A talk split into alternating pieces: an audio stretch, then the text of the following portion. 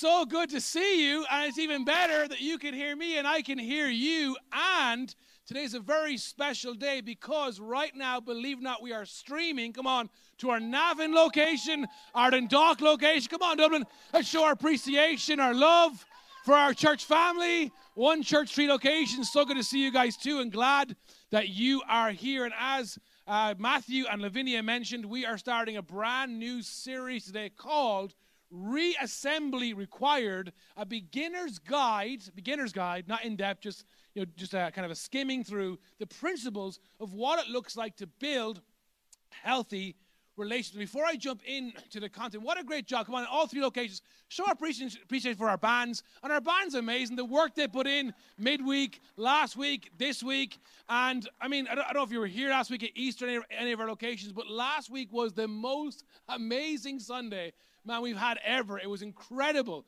We're so grateful for Easter. But off the back of launching a church, off the back of uh, last week at Easter, we're now talking about like how do we help some people build some things? Because one of the pushbacks people often give us as the church, maybe you're in this room or watching of our locations, and that's part of what is part of your pushback is that so much of teaching, Christian teaching and preaching, what comes out of churches and from platforms and from pulpits is, is so lofty and so spiritual and so complicated and so theological that it isn't helpful.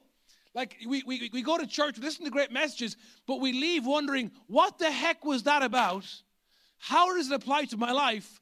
And how can it help me? And the truth is, that is a great tragedy because God's word is absolutely jam packed with practical help. Yes, His word is a spiritual word that brings spiritual nourishment to our spirit and our souls, but God's word is also full of wisdom for life we say this that Jesus not only makes our lives better, but Jesus also makes us better at life. And because the one thing we all have in common in this room, eh, besides being in this room or one of our locations, is that we are all connected to other human beings through the, through the bridge, the construct, through the connection of relationships. And when we think about the most important things in our lives, the most important things oftentimes aren't really things, are they? They're people. Like, yes, we love our brand new phone and our brand new computer and perhaps the vehicle we drive, the place that we live in, and maybe you're kind of those people that love gadgets. You got all these gadgets for everything. Like, yes, we we enjoy our things, we've got a special place in our heart for our things, but ultimately, the most important part of our lives outside ourselves are the people that we're connected with, the people that we love, and the people that we are, are loved by. And the challenge is with that is because so much of our lives is spent with our people, so much of our lives is spent in relationship. There's lots of opportunities, aren't there, for friction for tension, for offense, for brokenness, for loss, for grief, for brokenheartedness. And what we want to do over the next couple weeks in this series is we want to give you some practical tools from God's Word. And if you're not, if you're here or in one of our locations and you're not a Christ follower, even if you don't believe, trust me, these principles from God are helpful anyway. I want to give you these practical tools that will help us to build, whether it's in marriage or friendship or in the workplace or with siblings or on the sports field or in school, help us build healthier relationships. So today in part one, it's called Instructions Not Included. Anyone ever had a baby before? Anyone had ever had two babies? Three babies? Four babies? Anyone here got more than four babies? I salute you. Four babies, my goodness. It's the most amazing thing because you, you, you as a couple, well, the, the woman, but you as a couple get pregnant and you go on this journey. And, and pregnancy is a journey in of itself. And then you, there's the moment of where the baby's about to be born. That's a whole other journey in of itself. And then the baby's born, and all of a sudden you're holding a human being, and it's yours. And even though you've never met this person, you've loved them since the moment you were born. Something in you comes alive in that moment. You, as a father, will go, Man, I just love this child so much. And the nurses do their thing, and thank God for nurses and doctors, and they clean the baby up and get it ready, and da da da. And after like a day or two or three, like when your first baby is like they keep you in for four days, second baby three days, third baby two days, the th- fourth baby is like, listen, you, oh, he's born, you can go home now. Like it's like off the birthing stool, out the door kind of thing. And it's almost like all of a sudden here you are in the world with another human being that's your child, and you're thinking, where are the instructions? And the truth is, there aren't any. And yes, you can read books, and yes, you can get help, and yes, you can listen to mother in laws and grandmothers and mothers and aunties and sisters and all these people that give us advice, and they all have great things to say. But ultimately, there is no instruction manual for parenting for dummies. You kind of have to figure it out as you go along. In the same way, when it comes to our relationships, just relationships in general, just friendships, just having the crack, there's no real instruction manual.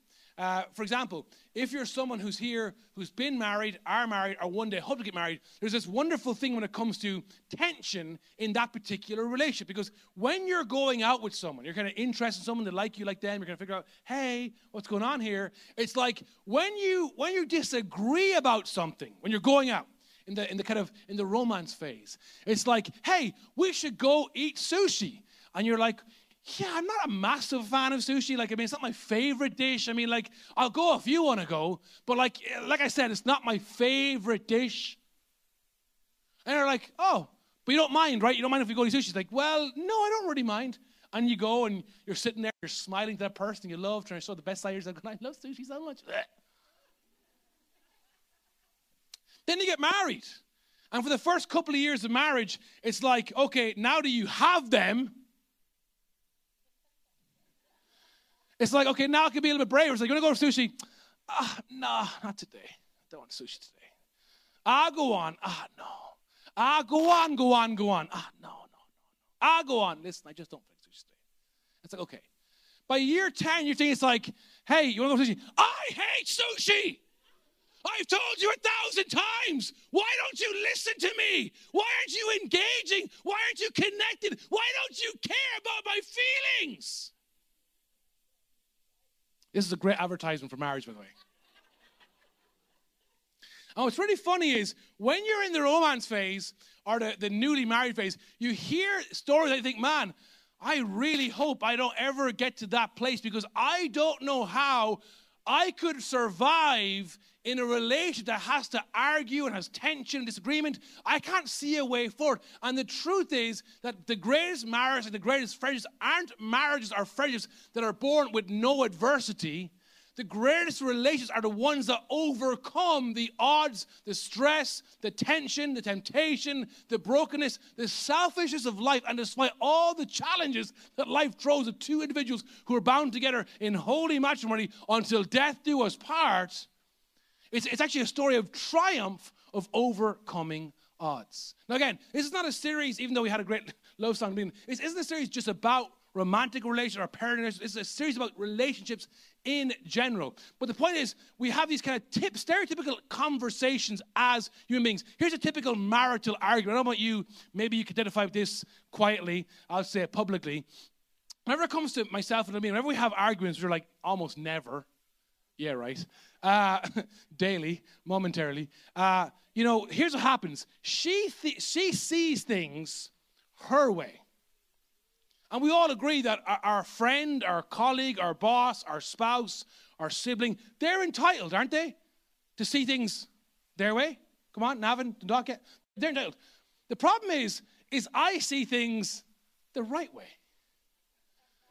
Like you're entitled to your opinion. By all means, it's a free country, for goodness sake. Like, have your opinion. But understand, when it comes to this subject matter, in this instance, in this context, when it comes to this conversation, I am right. And you know, for the first couple of years of my marriage, this is how we, we tango. And I get frustrated, think, man, why aren't we making any progress? Like, why aren't we getting over as a couple, progressing, next slide. Why aren't we progressing as a couple? Why aren't we going forward? Why aren't we overcoming? Why are we still stuck in the same funk for the last three weeks, three days, three months? And the truth is, it's because in my arrogance, uh, my thinking was, love, if you just see things my way, we can be in our way. Like we can fix this. Like we can solve this problem. We can get oh, we can get through this. If you just see things my way, then we can be on our way. If they would just, is it true? If they would just see things your way, then what we think oftentimes is everything would be Okay. Now, I know exactly the question you're thinking when you're in these kind of conversations. When you're arguing with that person, whether it be an employer, whether it be a co worker, whether it be a fellow student, a friend, a spouse, a child, even, maybe a sibling, what you're thinking as you go through this is, what is wrong with these people? Like, I am being very clear in what I'm saying. I'm being very convincing in how I'm saying it. And I'm very certain of what I'm saying. Therefore, what is wrong with these people? That's exactly the question we're going to try tackle. Now, when it comes to the question, what's wrong with people, usually the choice uh, of direction we take or the way we, we try to tackle it is I'm going to summarize and call the C4 approach. Now, it's called the C4 approach because there's four C's, but it's also called the C4 approach because just like C4 explosives, when you try to tackle tension relationally in the C4 kind of way, it usually leads to a complete exploding and obliterating and devastating of the relationship that you're in. What are the four C's of C4? is One, we try to convince people. I'm a great convincer, so I love trying to talk people into something.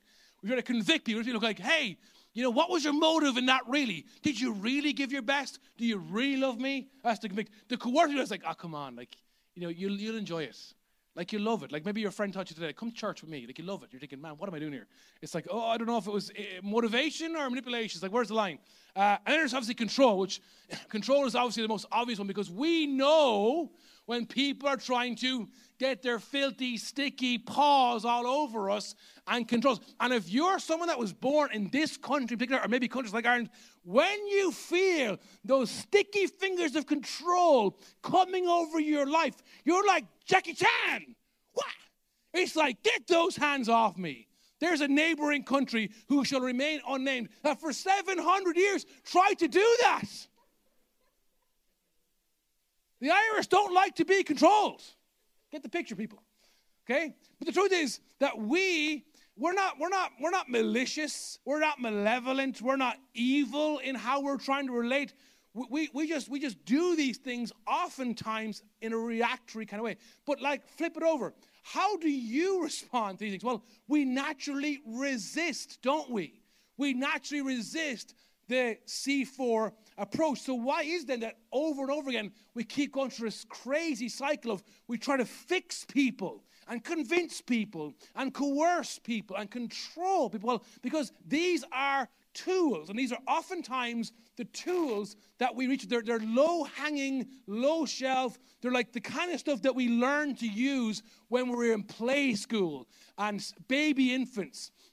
They're the kind of things we, we learn to use when we're the, in the schoolyard with our friends. And the problem is, they may, and I don't think they did, but they may have worked at that stage and place of life, but they certainly have no application in the real free adult world. Bottom line is, it just doesn't work. And again, if you're here in Dublin or Navan or Dundalk, Think about it. Like, that's why so oftentimes our relationships get into this crazy cycle. It isn't just a cycle that, that runs forward. It's a cycle that kind of runs down. It's like it's like a spiral. Just our, our friendship, our relationship, our business partnership, whatever it is, it just downward spirals in to live. And again, we understand this because think about how you feel. Like for you and the receiving, how do you feel when you're on the receiving end of the C4 approach. Next slide, please. When you're on the receiving end of the C4, uh, C4 approach, when it comes to work, you ask yourself, you, ask, you get to work in the morning, you, you go, hey, uh, is the boss in the office today? Or is that coworker, are they coming in? Will they be here?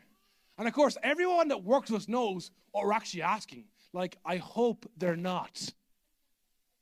Because my day will go so much better if they're absent. Or comes to family. Oh, my mother's coming over. Oh, great. Okay. And uh, when are they coming? What day? What year? Oh, I think I'm going to be sick for that whole month. It's like, when are they coming? Or another question is, if they're coming, how long are they planning on being here for? Like, we talking like, is it a tea and coffee kind of gig? Is it more like a dinner? Or God forbid, are they asking to sleep over? in our house? I've just spend a whole 24 hours with these people? Or probably the best one is, do we have to go?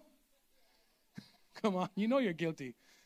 Do we have to go? I can hear the guilt come to the camera from Navan Do, do we have to go to these events? And the problem is, the longer we try to use these tools to fix something, not only is it not fixed, it gets worse. And the problem is, is nothing gets resolved.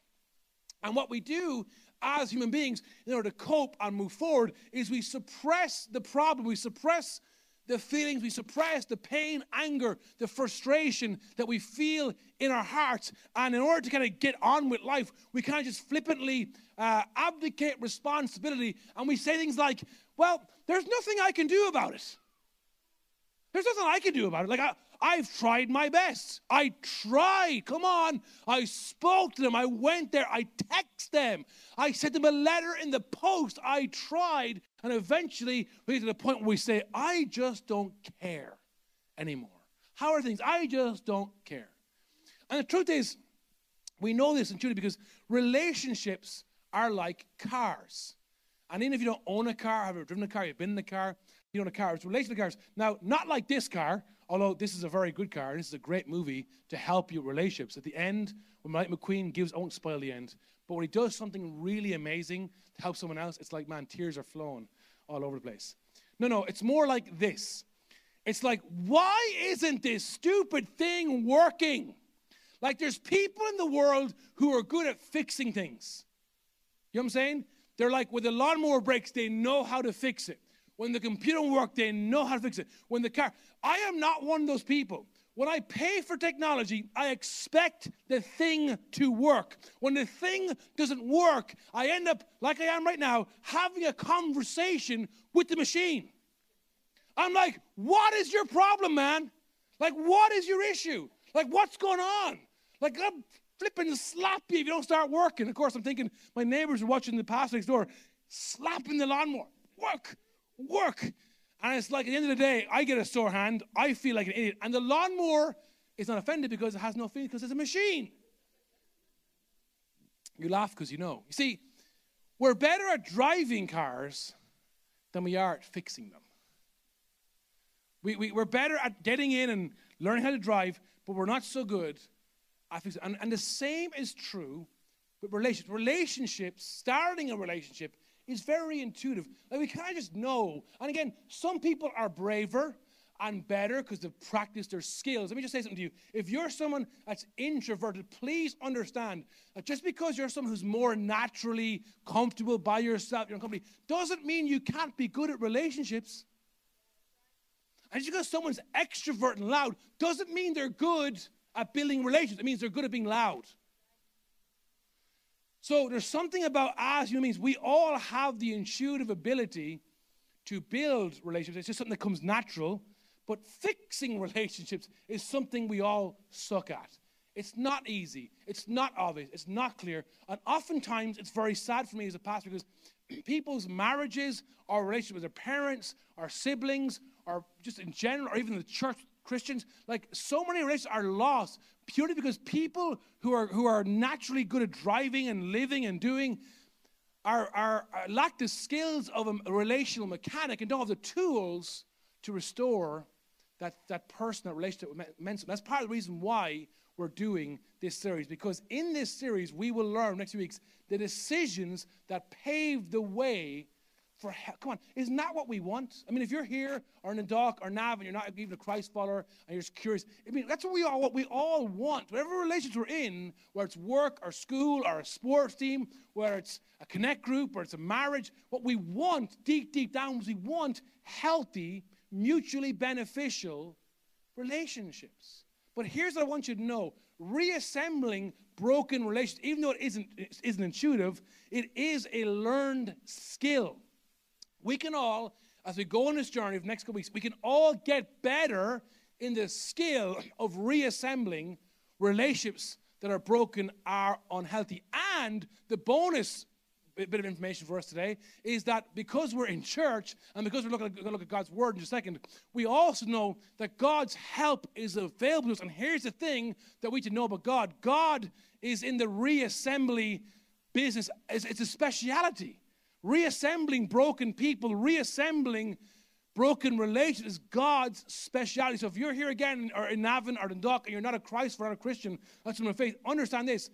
for when it comes to reassembling broken relationships, there is help available. I want you to know there is help available for you. You don't have to do it alone. There is help in this room. There's help in our Navan location, in our Dock location. There's help from heaven for you in your brokenness, but also there is hope.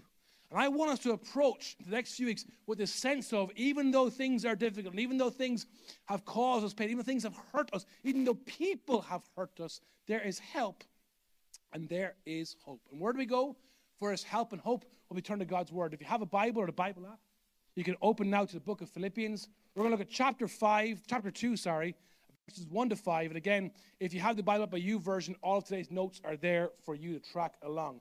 So in the New Testament, the book of Philippians, chapter 2, and we're going to read verses 1 to 5. And this is the Apostle Paul. He's writing to a church like this in a city called Philippi. And he's encouraging them because there's, you know, like uh, most of Paul, if you read the, what's called the Pauline epistles, the letters of St. Paul, a lot of them are him dealing with relational issues in the various churches. So there's issues in the church of Corinth, so letter of Corinthians. There's issues in the church of Ephesus, which is a city in Turkey, so the letter to the Ephesians. There's issues in the church in Colossae, another city, so the letter to the Colossians, and so on and so forth. What's really interesting with the book of Philippians is the book of Philippians is the only book where Paul really doesn't have anything to deal with because it seems like they're doing things right. And so, what it tells us is even if things are going well for you relationally at every level, there is still help and hope for you because there might come a day, my friend, when things don't go so well. And so, in this season of things working, Paul encouraged them with these words. He says, If you have any encouragement of being united with Christ, again, he's speaking primarily to those who are followers, these are Christians, followers of Jesus. And he's saying, hey, if you're encouraged by your relationship with Jesus, which we all go, yes, amen, I am. I'm, I'm very happy, I'm delighted, I'm blessed to know God and be in relationship with Him. If any comfort in His love, absolutely. If any common sharing in the Spirit, one, I mean, if it wasn't for the Spirit of God, where would we be? If any tenderness and compassion, and we all go, yep, God's made my heart more tender, God's made more compassionate. As I see the world through His eyes, as I feel the world through His heart, as His word continues to shape me into the image and likeness of Christ, I see the world not as it is, I see the world not as I see, I see the world as God sees it. Yes, yes, yes, yes. And here's the application, verse 2. Then make my joy complete, he says, by being like minded. Now, when we see that, we think, is he talking about us? Being like minded in Dublin, and Dundalk, and Navan, where we're going to see in a second. Having the same love, us having the same love, being in one spirit and of one mind. We're going to see in verse 3, he goes on to say, Do nothing out of selfish ambition. And again, this is what really, I mean, just for a second, this is what really ultimately destroys every relationship. The untold, unconfessed, dirty, sinful truth is that we want something at the expense of what the other person wants or needs. If we could just apply that one line that I'm going to do nothing out of selfish ambition, I'm not discounting that there are relationships that are completely toxic and unhealthy and unhelpful and perhaps even dangerous. And there are times, listen carefully to me as your pastor, alternate occasions, where what you need to do in that relationship is run for your life. Eject, eject, eject. If you can't eject them, eject yourself and get the heck out of there. Because it does not glorify God for you to be abused as a person, emotionally, physically, or spiritually. And I'm not talking about the women. There are also men that oftentimes are on the receiving end of those kinds of levels of toxicity. There is a place and time for you to go eject, eject, eject. And if you're a, if you're a person in a sensitive moment or place that understand, you can come and talk to myself, Pastor Sam and Navan, Pastor Rebecca uh, in the dock, and we will help you and support you and counsel you in, in a private and sensitive manner because there is nothing good about you suffering like that at the hands of someone who clearly needs help. With me? But for the other 90, whatever it is, 5, 7, 8, 9% of people, you know, a lot of times what could fix, what the quick fix to our scenario is give up wanting what you want at the expense of the other person. I'm not saying stop feeling, stop wanting. I'm saying just learn to compromise against the sermon from the other day. So Paul says, do nothing out of selfish ambition or vain conceit. Rather, what's the term? In humility. Now, again, we often think humility is putting myself down. Listen to me. Humility is not about putting yourself down. Oftentimes, that kind of humility is actually a false humility. For example, if someone were to come to me after service and say, Hey, I really enjoyed your message, thank you, I'm not going to go, Well, you know, was it me? It was the Holy Spirit. It's like, yes, understand that what I'm doing right now is fueled by, if you ask me, how do I, it's like by the power of God. I mean, it's by God's power that I can do these things. But I was the one who prepared the message. I was the one who typed the notes. I was the one who made these beautiful slides for all of you. I'm the one standing here sweating, preaching my heart and guts and lungs out. So, you know what? Thank you. Thank you for your compliments. That does not make me arrogant. I'm not saying, I'm glad you noticed my superior preaching ability. Like, I'm amazing. I've got 10 followers on YouTube. Hello. Like, I don't promote myself. Like, hey, come here, it's amazing pastor. Like, ugh, ugh. sorry, people. Thank God I was born in Ireland. We have a natural just reflux, that kind of nonsense. You know, here comes the most reverend, holy bishop, apostle, anointed fire of God, man of God, straight from heaven, God, almost better than Jesus, Pastor Jamie. It's like, what? Listen, I'm just a dude with long hair and a beard who loves God and loves this place and loves you, all of you, Navan, Dundalk. And I'm doing my best to follow Jesus and do my best to help you follow because I believe that our life is not only better, but we there's something about attaining and experiencing and walking in our full potential, our calling, our des- destiny, our extraordinary purpose when we're following Jesus. And I want that for you, but I am not the standard, Jesus is. So, there's this dance we do where humility isn't putting myself down. So, what is humility? Humility is lifting others up. And, and if, if I put myself down and lift others up, I haven't really lifted them up very far, have I? Like if I put you on my shoulders right now, you're going to be much higher. But if I get in my knees, but my shoulders, you're going to be much lower.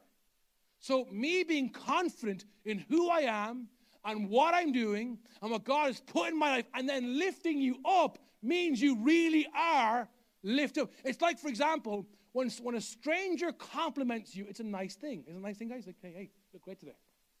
Nice thing. I'm not a stranger, by the way. When someone who means something to you says, hey, I think you look great, it's like, wow, thank you. I feel so. What's the, it's the same compliment. That person, because of their value in your eyes, because they're so high, when they speak of you and to you, you're higher. It's like, again, I don't know how you, whatever your opinion is on last week and President Biden being in Ireland and, of course, being in Dock. I mean, some crack, come on. you know? It's like, but he's, he's still the president of the most powerful nation world. So when he says something in a deli or to locals in Mayo and says Mayo for Sam, it's like it carries so much more weight. It isn't, it isn't that he's been arrogant, he's secure in who he is, it's that he's actually lifting other people up. So humility isn't putting myself down, it's valuing others above ourselves. Not looking to your own interests as he continues, but each of you to the interest of others. Here's the bottom line, verse 5. Here's, here really, this really is the kind of base verse, the base thought, the foundation for the next couple of weeks. Your attitude your mindset, in your relationships, in your life with one another, be the same as Jesus. Have the same mindset in all your relationships with one another. Have the same mindset as Christ Jesus. The apostle saying this. This is a paraphrased version. In all your relations, I want you to approach them in the way your Father in heaven demonstrated to us in sending his son, Jesus. Now, understand what we're, what we're propagating here is that this approach, this Jesus like, Jesus inspired, Jesus modeled approach is helpful. And if you're sitting there going, well, I'm not sure I want to embrace that, I'm not convinced, maybe you're here. Christ follower, or perhaps in Navan and Dock, a Christ follower, and you're thinking, I, I don't know if I want to follow Jesus. Well, what's the alternative? Well, in my opinion, the alternative is hell. I don't mean you're going to go to hell. I mean you're going to make your life hell. And those you love. Because what do we revert to? If we don't have a standard, if we don't have an example, if we don't, if we don't look to Jesus for help, what do we revert to? The C4 approach. We go back to plastic explosives.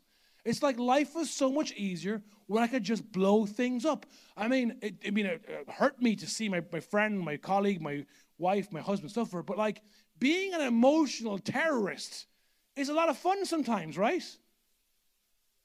I don't know about Nav and the dog, but it's very quiet in Dublin all of a sudden. Is that tumbleweed? It's like if we're really, really pouring our guts out right now, actually, sometimes I, I like to win arguments. I like to overpower people. I like to get my way. And again, we don't like admitting that, but that's the truth because something in us is not right. it's broken. And so if we don't look to the example of Jesus, we revert to convincing people, convicting people, coercing people, and controlling people. And again, I'm not saying we do this maliciously or malevolently. We're not always aware that we're using them, but we are. And again, what, how, do, how do I know I'm using them? Well, oftentimes, as we often say in church, because it comes in God's word, our mouth reveals where our heart is. Oftentimes, what we say in those moments is the giveaway to what's really going on in our heart. For example, here's a controlling statement. We're in a, uh, an argument, and we're trying to get the other person to see that we're right and they're wrong, but they won't. And then we say some things that are mean and hurtful. And then time goes by and we come back and we try to reconcile. And we say, I'm sorry if I offended you. And again, it is every politician, every person says something stupid on Twitter.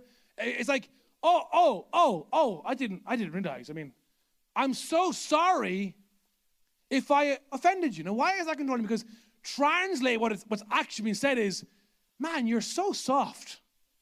You're so easily offended. Like, I cannot believe I'm having to apologize to you for this.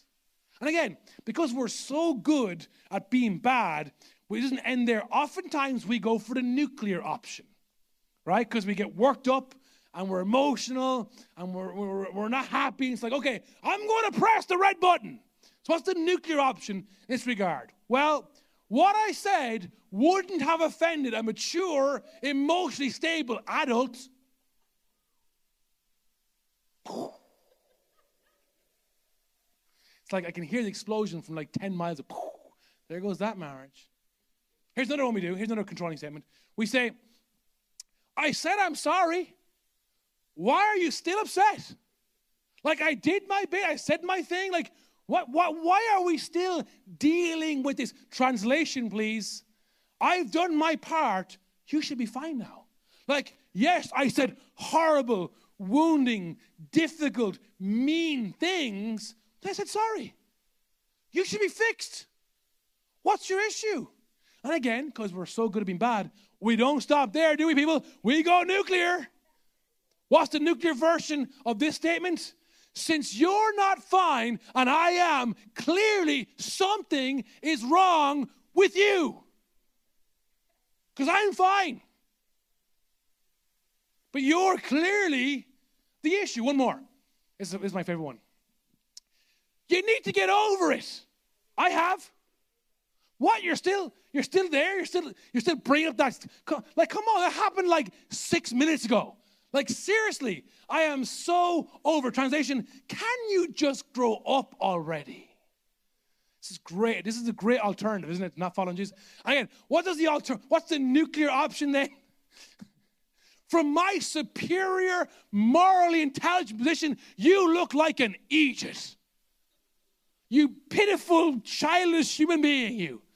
Why can't you come to my level of superiority and float with me on the clouds of what it means to be a model citizen? And of course, that works every time, right? Wrong.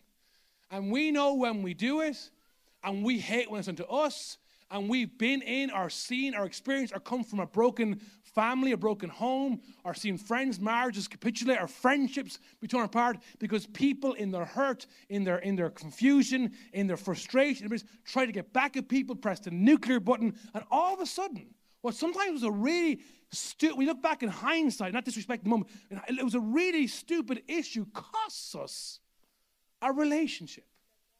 And again, I'm not here to condemn or judge. I'm with you. I'm speaking as chief of sinners, let me tell you. My wife was here, she could do the whole sermon just talking about the stuff I do wrong. Where do you think all this great content comes from? Come on, somebody. It's like, I like the nuclear option. beep, beep, beep, beep, beep, beep. What's the problem? The problem is we're good at blowing things up. We're not so good at fixing things. Fixing broken relationships is not intuitive. Defending ourselves fighting back and throwing verbal bombs at each other is something we're actually very scarily naturally good at. But rebuilding, reconciling, restoring are not things that we're good at. We, we, and when we find ourselves tested and tempted, when we don't choose what we believe is a helpful way, the way to follow Jesus, we reach for the wrong tools. And all they are is their tools, their approaches. We say the wrong things, and we end up in the wrong. We wake up in the morning and go, How did I get here? How has my life become this? How am I in this place? How has my marriage become passionless and, and, and maybe even sexless and to the point where we don't even talk to each other? How is my how is my best friend from how are we so cold and so why are things so difficult? It's like we wake up and go, How did I get here? And the, and the truth is, we got here because we made choices and used tools that weren't helpful. And eventually we get to this place of like relational limbo where one of three things happens. One, we're waiting. We're kind of waiting for them. Oh, when they wake up, they'll come and say sorry. And I'll give them a piece in my mind. And they ain't coming. Or we fall into the rehearsing category. We keep rehearsing in our mind. When I talk to them, I'm going to say, ask me this and point that. And in my, in my mind, I'm like a, I'm like a, I'm like a relation like superhero. And then he's like, yeah, boom, like you throw at me, no accusation, boom, I'm right, you see, and I win.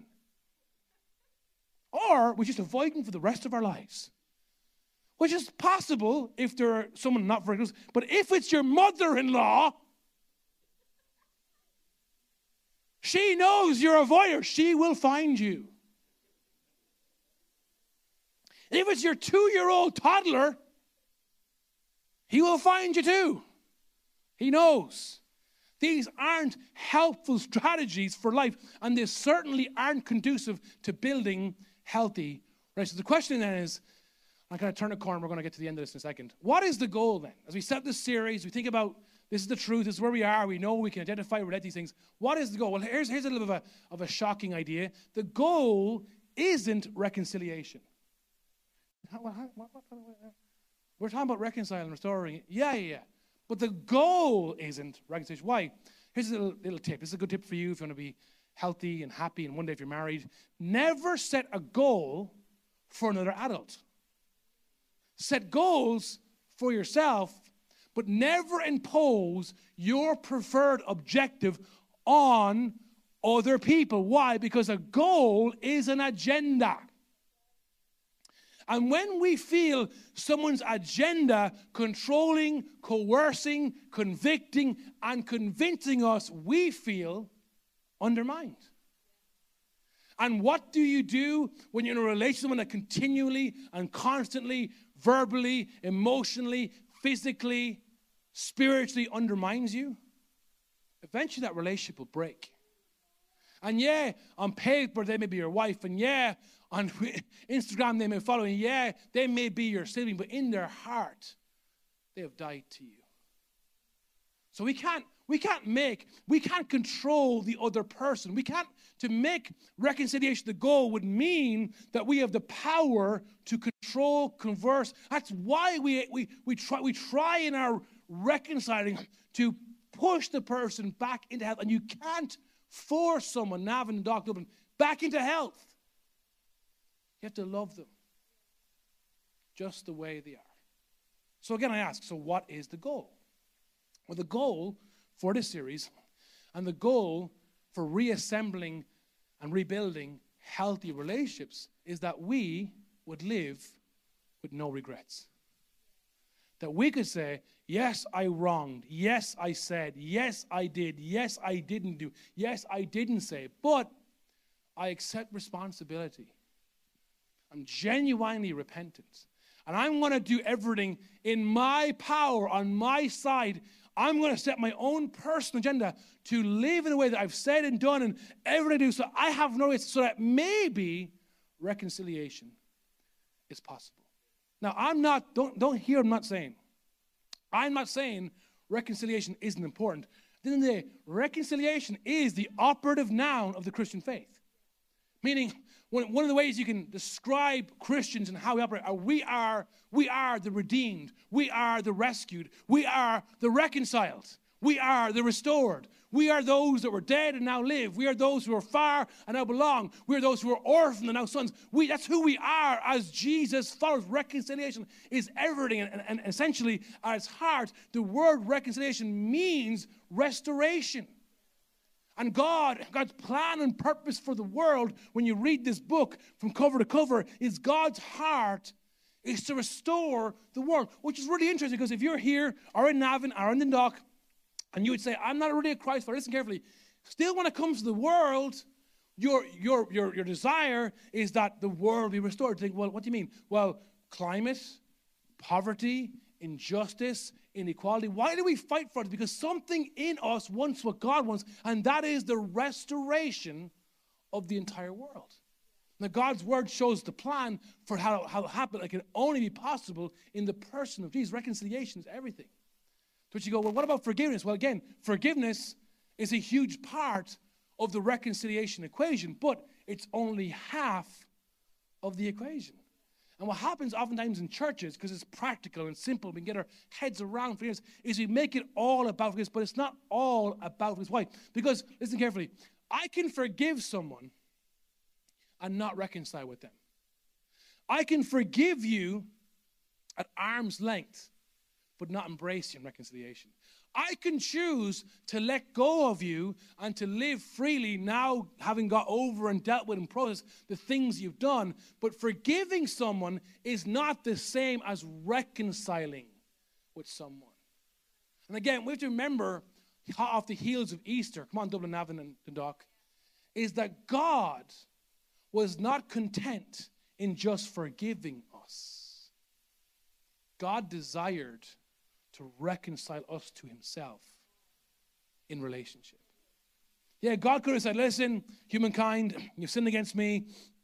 You've chosen your own path. You've chosen your own gods. But you know what? I've got. I've been to. I went to a counselor, great counselor, named Gabriel, and uh, he was great. Sat with him, expressed my feelings, my frustrations. These children who run away from me and don't love me, don't appreciate me, and keep hurting each other. But you know what? I've forgiven you. So, best luck.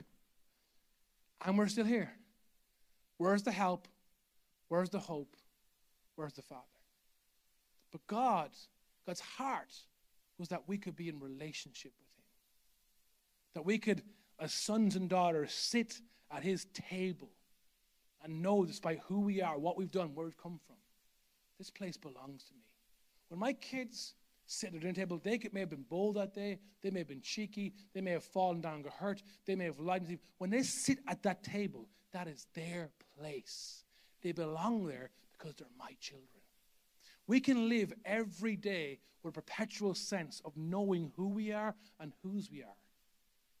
We receive the reconciliation of God. Reconciliation may not be our goal, but it is the win. It is what we're hoping for, which is why Paul, to conclude, back to verse 5, says, In your relation one another, have the same mindset. What is the mindset? Let's not choose the C4 approach. Let's choo- choose the Jesus approach. And in the coming weeks, we're going to unpack this more and more. But part of it is understanding that even though we want restoration, we can't control the other person. We got to do what's on our side of the tennis court. We, to, we take care of our business and hope that the other person will reciprocate. The bottom line is this is how we follow Jesus. Is what it means to be a Jesus follower. Again, if you're here or in the dock or in Navan and you're not a Jesus follower, listen, these things are optional. Don't feel obliged, don't feel pressure, don't feel control or coercion or, or, or conviction or anything for me. These are optional. And they're resourceful because I really believe these things will help you like now. You put them action now. They will help you. But listen carefully, lean right in. If you're a Jesus follower, listen to me carefully. If you're this Lighthouse Church is your home and you're a Jesus follower, all three locations carefully. This is not optional. And this is required. Because this is what a Jesus follower is. We are Jesus followers because we follow Jesus. So, what did Jesus do that's worthy of our following? Well, God forgave us. And again, God's forgiveness is great, but God's forgiveness was a means end. What end? God's forgiveness removed the obstacle in our relationship. Which what, what was the obstacle? Sin. On Good Friday, we remember that Jesus Christ, the perfect Son of God, voluntarily gave up his life to die in our place. So you and I and us, we could be forgiven. And in that forgiveness, that we could be reconciled to God. Why? Because the win at the end is a reassembled relationship with your Father in heaven. The goal of this series is to follow Jesus. When it comes to healthy relationships, to have no regrets. My question is, we pray, I'm going to invite the band to come in Dublin, the band in Dock, and the band in Navan. The question is, what is stopping you from trying? Yes, you may not be able to try, maybe, maybe you can't control the other person. That's on them. But what's stopping you from trying? And let me even push a little bit harder. What's stopping you from trying really? Because oftentimes you go, oh, somebody trying, well, the other, their, their junk, their issue, their thing, their whatever. But really, it's actually in us. And oftentimes it's on us. What would stop? At least trying. What would stop you from sending that text message today and saying, hey, listen, we need to talk? Or hey, I, w- I want to say, I love you. Or hey, haven't spoken in ages, let's grab a coffee. Pick up the phone and ring that person. Go to that neighbor. What's, what's really stopping you from trying?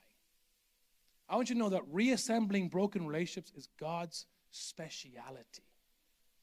The next weeks, I want us to see that as we take God's word, we trust God's, we take, take bold and brave steps towards health, out of humility and in love, there is help and there is hope for you. God sees you. God loves you. And if you're here or in the dock and nap and you've never opened your heart to God and experienced the power of that restoration for yourself, maybe today the number one and most important decision you can make is that God, I, before I reconcile others to myself, I want to experience the reconciliation of the gospel, of knowing you and being known by you, knowing your love, power of your presence. Maybe you'd have a good father. You don't know what, what even looks like. Maybe today is a day where you, for the first time, know the loving, affirming, forgiving, restoring, rescuing, and reconciling embrace of your Father in heaven who loves you.